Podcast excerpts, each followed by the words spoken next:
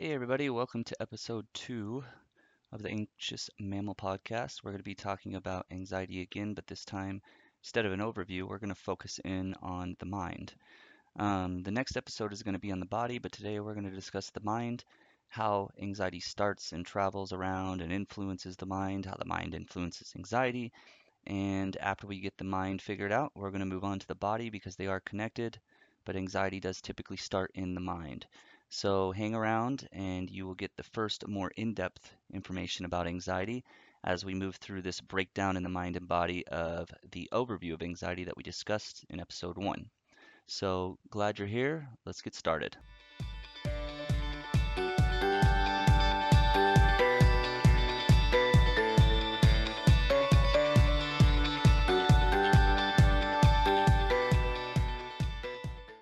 So the first thing we're going to do is we're going to get an overall understanding of the discussing three main sections. Um, as I mentioned, this is called the triune system. Tri is three, so that makes sense. And we're going to start with the first part of the brain to develop. And this is going to be the back part, the hind brain, which we're going to identify as the amphibian brain. Um, it's called this because every creature has this part of the brain. This is the brain stem is included in this. And this is the section that is developed first in all creatures, including humans. And then the other parts of the brain have developed after based on the needs of our social interactions. So, first off, just very quickly to remind you, the beginning of anxiety is basically, and there's all kinds of nuances, but basically the beginning of anxiety is you have external information, things that you can see, hear, touch, taste, and smell and those influence your internal state. And what happens is the amygdala, which is a little piece of the brain located in the emotional centers, scans the information that's coming in as well as the thoughts that result, and it discusses is this a threat or is this not a threat? In a normal process, the frontal lobe, which is your logic, then comes in and says, okay, well, let's use this logic along with the emotion and our past experiences to determine if this is actually a threat to our life or not. And then you either go into a shift for fight or flight, or the information is just calculated, understood, and filed away as needed, and you do not go into the fight or flight response because your brain has determined you are not in any kind of life threatening situation. So in trauma, the amygdala decides that it is threatening, doesn't really allow the logic to come in and do anything, and it just immediately triggers the trauma response or anxiety response by releasing various hormones and chemicals that then go down the brainstem to the body, trigger the nervous system, and then all the physical things happen. That was discussed in episode one, so if you'd like to get more detailed information on that, please take a listen to episode one. So, knowing how anxiety kind of gets triggered and started. The brain, the back part, which is the amphibian part, that's your brainstem, this is the part of your brain that is responsible for the things that you don't really have any control over. So it makes sure that your lungs keep moving, it makes sure that you keep breathing, it makes sure that everything in the body that's needed for you to survive continues to function. There's also something called a freeze response that is essentially activated by this part of the brain. And we will talk about that later. I'm going to try not to jump around too much. My ADHD kind of takes over at times, so I'll do my best the uh, amphibian brain or reptile brain or hind brain, these are all synonymous. This is your instincts and your gut feeling sensations. These are automatic functions, survival mechanisms. It controls your heart, lungs, blood flow, things like that. This also is involved with your subconscious memory. This is where your instincts are kind of developed and maintained. And it, it, it manages your evolutionary drives. So things that were whatever created us, whatever you believe, doesn't matter, but whatever you believe created us, created that part of the brain to have specific things that happen automatically without thought or without influence or without control by us. So what happens is when you go into anxiety mode, if you get too far past the fight or flight, you can actually go into something called freeze mode. And this is the part of the brain that's responsible. This is one of the evolutionary or instinctual mechanisms that was instilled into this. The freeze response is kind of like if you see a coyote and it, it finally catches a rabbit, the rabbit's kind of hanging in its mouth, and then all of a sudden maybe the rabbit, you know, will jump up or come back. So what happens is that part of our brain has the most basic form of survival. It is a last resort, which is basically play dead, play possum, you know, shut down our systems to reserve energy, etc. And the thought is if you are, let's stick with the same analogy. You're that rabbit, coyote mouth, coyote's walking. The coyote sets you down for a minute, and you can actually then jump back up, shake it off, and then the rabbit can run away. So it gives the animal or the human, which we're we're animals, right? We're mammals, another opportunity to survive when fight is not an option and flight is not an option. Like you're at the cliff and you're about to fall off the cliff. You're falling off the cliff basically. So your body kind of shuts down, goes into basic survival mechanisms only, and kind of prepares you to have this last ditch effort to try and survive. So that's the freeze response. That's part of the fight, flight, or freeze. So you are activated into fight or flight. And if you cannot fight and cannot flight, then the reptilian or amphibian part of the brain, the hindbrain, will take over and activate the freeze response. That's the main overview of the of the hindbrain. So now you understand that part of the brain. The middle part of the brain is usually referred to as the mammal brain. Now the mammal brain also includes the limbic system, which is the emotions, and it also includes the amygdala, which we've discussed previously. That's the fire alarm. That's what I like to have people think of it. Because all it does is literally scan information and decide if it's a threat or not. And then if it is a threat, the amygdala is involved in communicating to other parts of the brain, you know, like the hypothalamus, hippocampus, and things like that to release hormones and activate the stress response in the body. This part of your brain, the mammalian brain, also includes your memory. Now, I want to be clear. It's not like your brain is sectioned off into three sections. You have parts of your brain that operate together in a bunch of different ways. So you can have things where your front brain is really the thing that is in control, but you also have things activated in the middle and the hindbrain that are dealing with logic. Maybe not really in the hindbrain actually, but more in the middle. So spots of your brain will be working. When you look at the brain in the three-part system, this is true, it's just a little bit more of a simplified version. So your emotion is in the middle part of the brain, the mammal brain that we're talking about, but there's other parts of your brain that might be in the frontal or back lobes that are going to be involved in emotion too. The amygdala is in that part of the brain, so this is where it will identify is this a threat or not a threat. And then in a normal situation where you're not activated in anxiety or trauma, again, the frontal lobe, the logic part that we're going to get to, that'll come in and, and balance out the emotion. But we're talking about having an anxiety response that is not justified. It's a it's a problem. It's it's something that you don't want. So the amygdala decides this is a threat. What happens is then it will communicate to the hypothalamus, and the hypothalamus will relay signals through neurons, neurotransmitters, and her hormones to different parts of the brain and body that it will incorporate into helping trigger the body to go into fight or flight mode, to go into survival mode. And this is done because the hormones, the chemicals, the neurons, the signals communicate by going down through the hindbrain, through the brainstem, down into the body to the nervous system.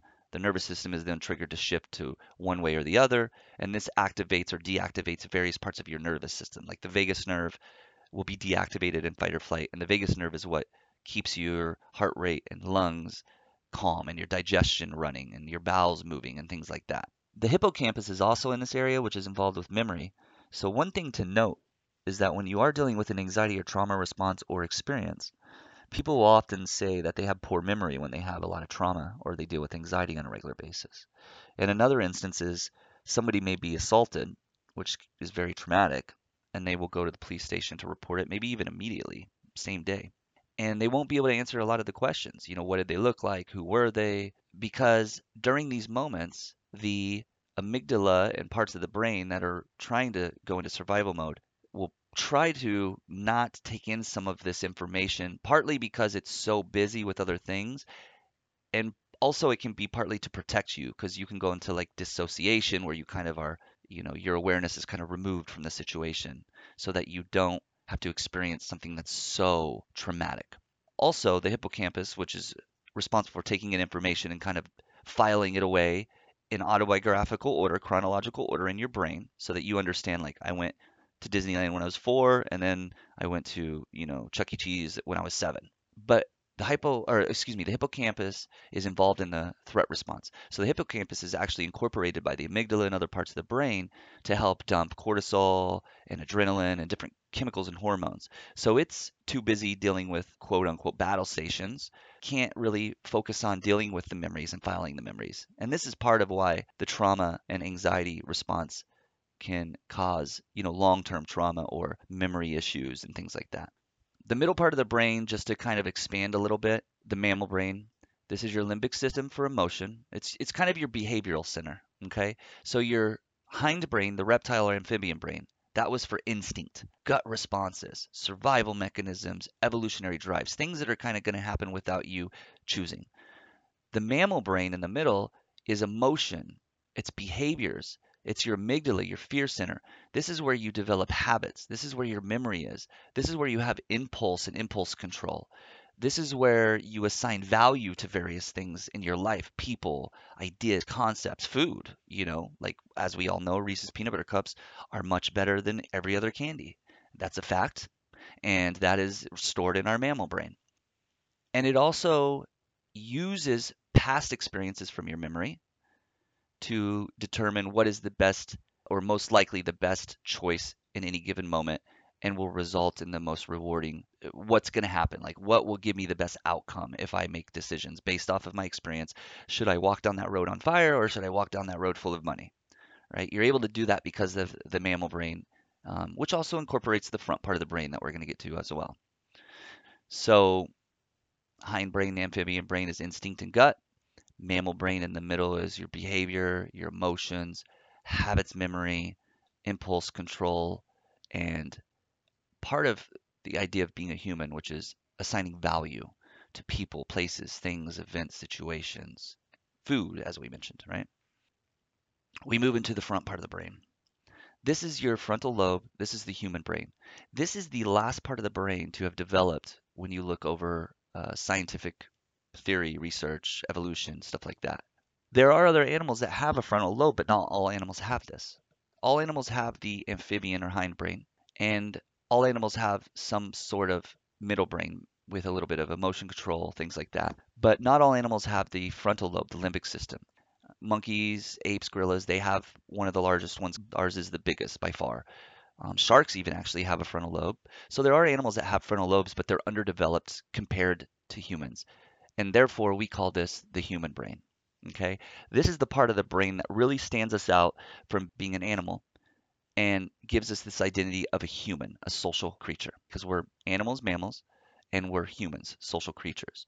And that's a concept that's very important that we're going to discuss in another time how we have this conflict in life that causes a lot of people to have anxiety because there's this conflict between social human needs and animal mammal drives. But we'll get into that another time. So, the frontal lobe. This is your human brain. This is going to be somewhere where you can reflect on information. It's foresight. It's this ability that humans have that really no other creature has to kind of almost predict the future based off of past experiences and present information. So we know, like I said, is that road on fire a better choice or is the road with money a better choice? It seems obvious, but the only reason we truly know that is because we have past information that fire is hot and hurts, present information that that road's on fire and that road's full of money. In past we know and in the present we know money is useful as a human. And so we can then use the frontal lobe for foresight and logic, using that information of past and present to determine in the future the best choice is likely to walk down this road full of money. That's what the frontal lobe does. It's actually very impressive, and no other creature can do this, especially not even close to the level that we can, which is why we're humans. We're the most advanced animal that exists. This also is involved with problem solving, morality, which is a kind of a human thing, right? Sharks, dogs, bears, they don't really have morals. Okay, this is a human experience, morals, values. This is where our primary motor cortex is. This is also uh, involved with memory and even more so association. So strawberry, banana, grape, fruits. So that's involved in that process. It's also involved in the emotional regulation process. As I said, not one piece of the brain is going to be responsible for all of it. There's going to be communication throughout the brain. You have neural pathways that travel from the front to the back. The frontal lobe also involves impulse control, empathy, attention and focus, rewards, like managing reward systems, and it's also highly involved in language and imagination. Now, what's interesting here, and again, this is going to be another discussion in podcast, but if you look at emotion regulation, impulse control, attention, memory, those are all things that are difficult with ADHD. ADHD is something that I have, so I'm very familiar with that. So ADHD is something that really is involved with the frontal lobe of the brain. We're going to go into detail on that in another podcast, don't worry. But I just wanted to mention it's kind of interesting that those things all exist in there and those all associate to ADHD. The um, frontal lobe, the human brain, it has voluntary muscle movement, memory, thinking, decision making, planning, foresight. It also includes the parietal lobes, which are involved with processing sensory information, somatosensory information, which means information that's coming in from touch, haptic feedback. So the frontal lobe really processes this touch sensation to help us understand what it is in the external world and define it internally in our mind to understand it. It also includes our occipital lobes. These are involved with processing visual information coming in. So sight, things coming into the retinas, and the frontal lobe deciphers this information and decides what it means, what we're seeing. Okay, so touch and sight are big with the frontal lobe. With the three-part system, hindbrain or amphibian brain is going to be your automatic instinctual reactions and responses, instinct. It's also something that includes the freeze response, which is activated when we cannot fight or flight from a situation. It's a protective mechanism, very basic one, play possum, play dead. The mammal brain in the middle is going to be your behavioral and emotional area and also memory. It has your amygdala, which is responsible for identifying threat, and it can activate then emotional and behavioral responses and reactions, including triggering the fight or flight response in the mind and in the body which we're going to talk about the body in the next podcast. And then you have the frontal lobe, which is the human brain, the last to develop, the most advanced in humans out of all creatures. And this is your reflective problem solving area. It's also your morals, values, logic, okay, empathy with other humans. So those are the basic functions of the three parts of the brain that are important for you to remember. The other part of the brain is the brainstem, and this is the pathway where the hormones and chemicals are able to travel to signal the body to react with different chosen states of mind, whether it's calm, anxious.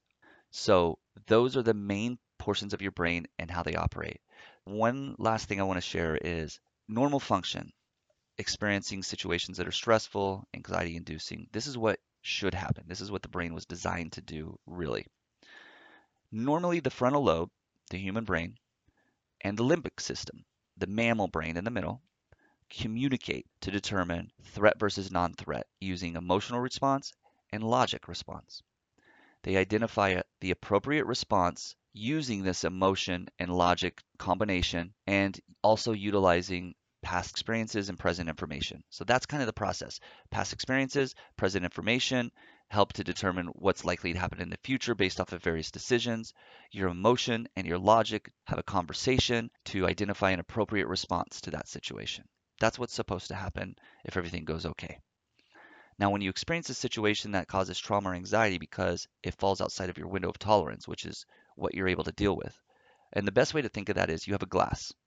And all day, your glass, when you experience stress, that means that water is going in your glass. Well, at some point, if you have too much water getting poured in there, it's going to spill over. When it spills over, that's when you're having anxiety or trauma. That's when you're outside of your window of tolerance. So you can do things throughout the day to pour a little bit of the water out and make more space, you know, self-care routines, which help you maintain, you know, staying in your window of tolerance.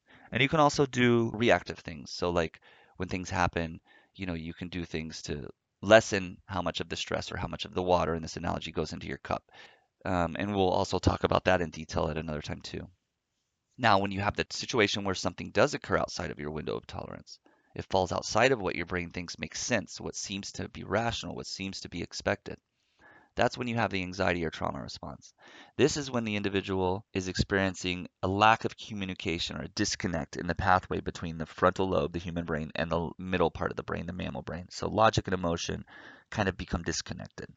Behaviors are being driven by pure emotion, and or instinct from the reptile brain. So the logic brain, the human part of the brain is kind of shut off and the middle mammal brain and the hind reptilian brain, so instinct and emotion are kind of making the decisions in that moment.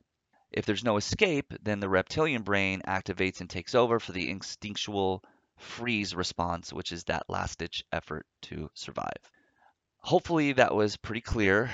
I tend to sidetrack sometimes and give you more information than you need. But the good thing is, if you go to the website, theanxiousmammal.com, you can go to resources to the trauma anxiety section and you can go to videos and there is an overview of trauma video there that you can watch. But if you specifically want to learn information related to what we just discussed, it comes from a presentation that I created. So if you go to the main website, there is a, uh, right now on the front page, it actually says, well, depending on when you listen to this, but at the moment that I'm recording this, there's a little button there that says 13 part trauma series, evolution of trauma. If you click on that, it'll take you to a series of presentations. And there's a presentation called Threat Response System in the Mind, video four. And it overviews all of this information in a voiced over presentation that I did. You can also access this by going to resources and going to the trauma anxiety section and it, there will be you'll see a way to navigate to the series there as well. I'll make sure that that's there once the front page notice is removed. The other thing that I want to say is when you experience an anxiety situation or trauma response, the brain is flooded with stress hormones. Adrenaline, cortisol, norepinephrine, those are released into brain down into the body. The parasympathetic nervous system that's your calm system. That's the brake. It is kind of deactivated. So the brake's off, foot's on the pedal, the gas pedal, all systems go. The brain can become hypersensitive to threats over time. The amygdala actually can enlarge in physical size in your brain and get better at noticing threats. So if you live in a neighborhood where there's a lot of gunfire or interactions with violence, you can become overly responsive to loud noises, gunshots, guns, whatever your amygdala can get larger in size and become better at getting worried or noticing sooner than other people typically would when you hear noises or loud noises and things like that. You can basically be taught to over respond or over activate. The ability to make decisions using rational logic, that's halted or at best dampened when you're in the anxiety response. The logic centers in the frontal brain, the human brain, are overpowered. This leads to irrational and impulsive behaviors, emotions, and thoughts. And finally, the brain learns to hold on to negative memories, negative experiences. This is a survival mechanism. You don't need to know about, you don't need to remember how fun Disneyland was. You need to remember how scary the dog off the leash was because that's a threat to your life. Being happy is not. And at your core, your brain's main concern is that you survive. So the hippocampus actually can shrink and get it's inhibited during times of high stress anxiety. So the hippocampus is your memory center. And so it shrinks and it's not operating as good so you're having issues with memory. And these negative experiences get highlighted, recorded as more important, and so they therefore get activated more simply. So if you feel like you are somebody who walks around in a bad mood all the time or notices the negative a lot, a lot of that has to do with your instinctual drive to survive.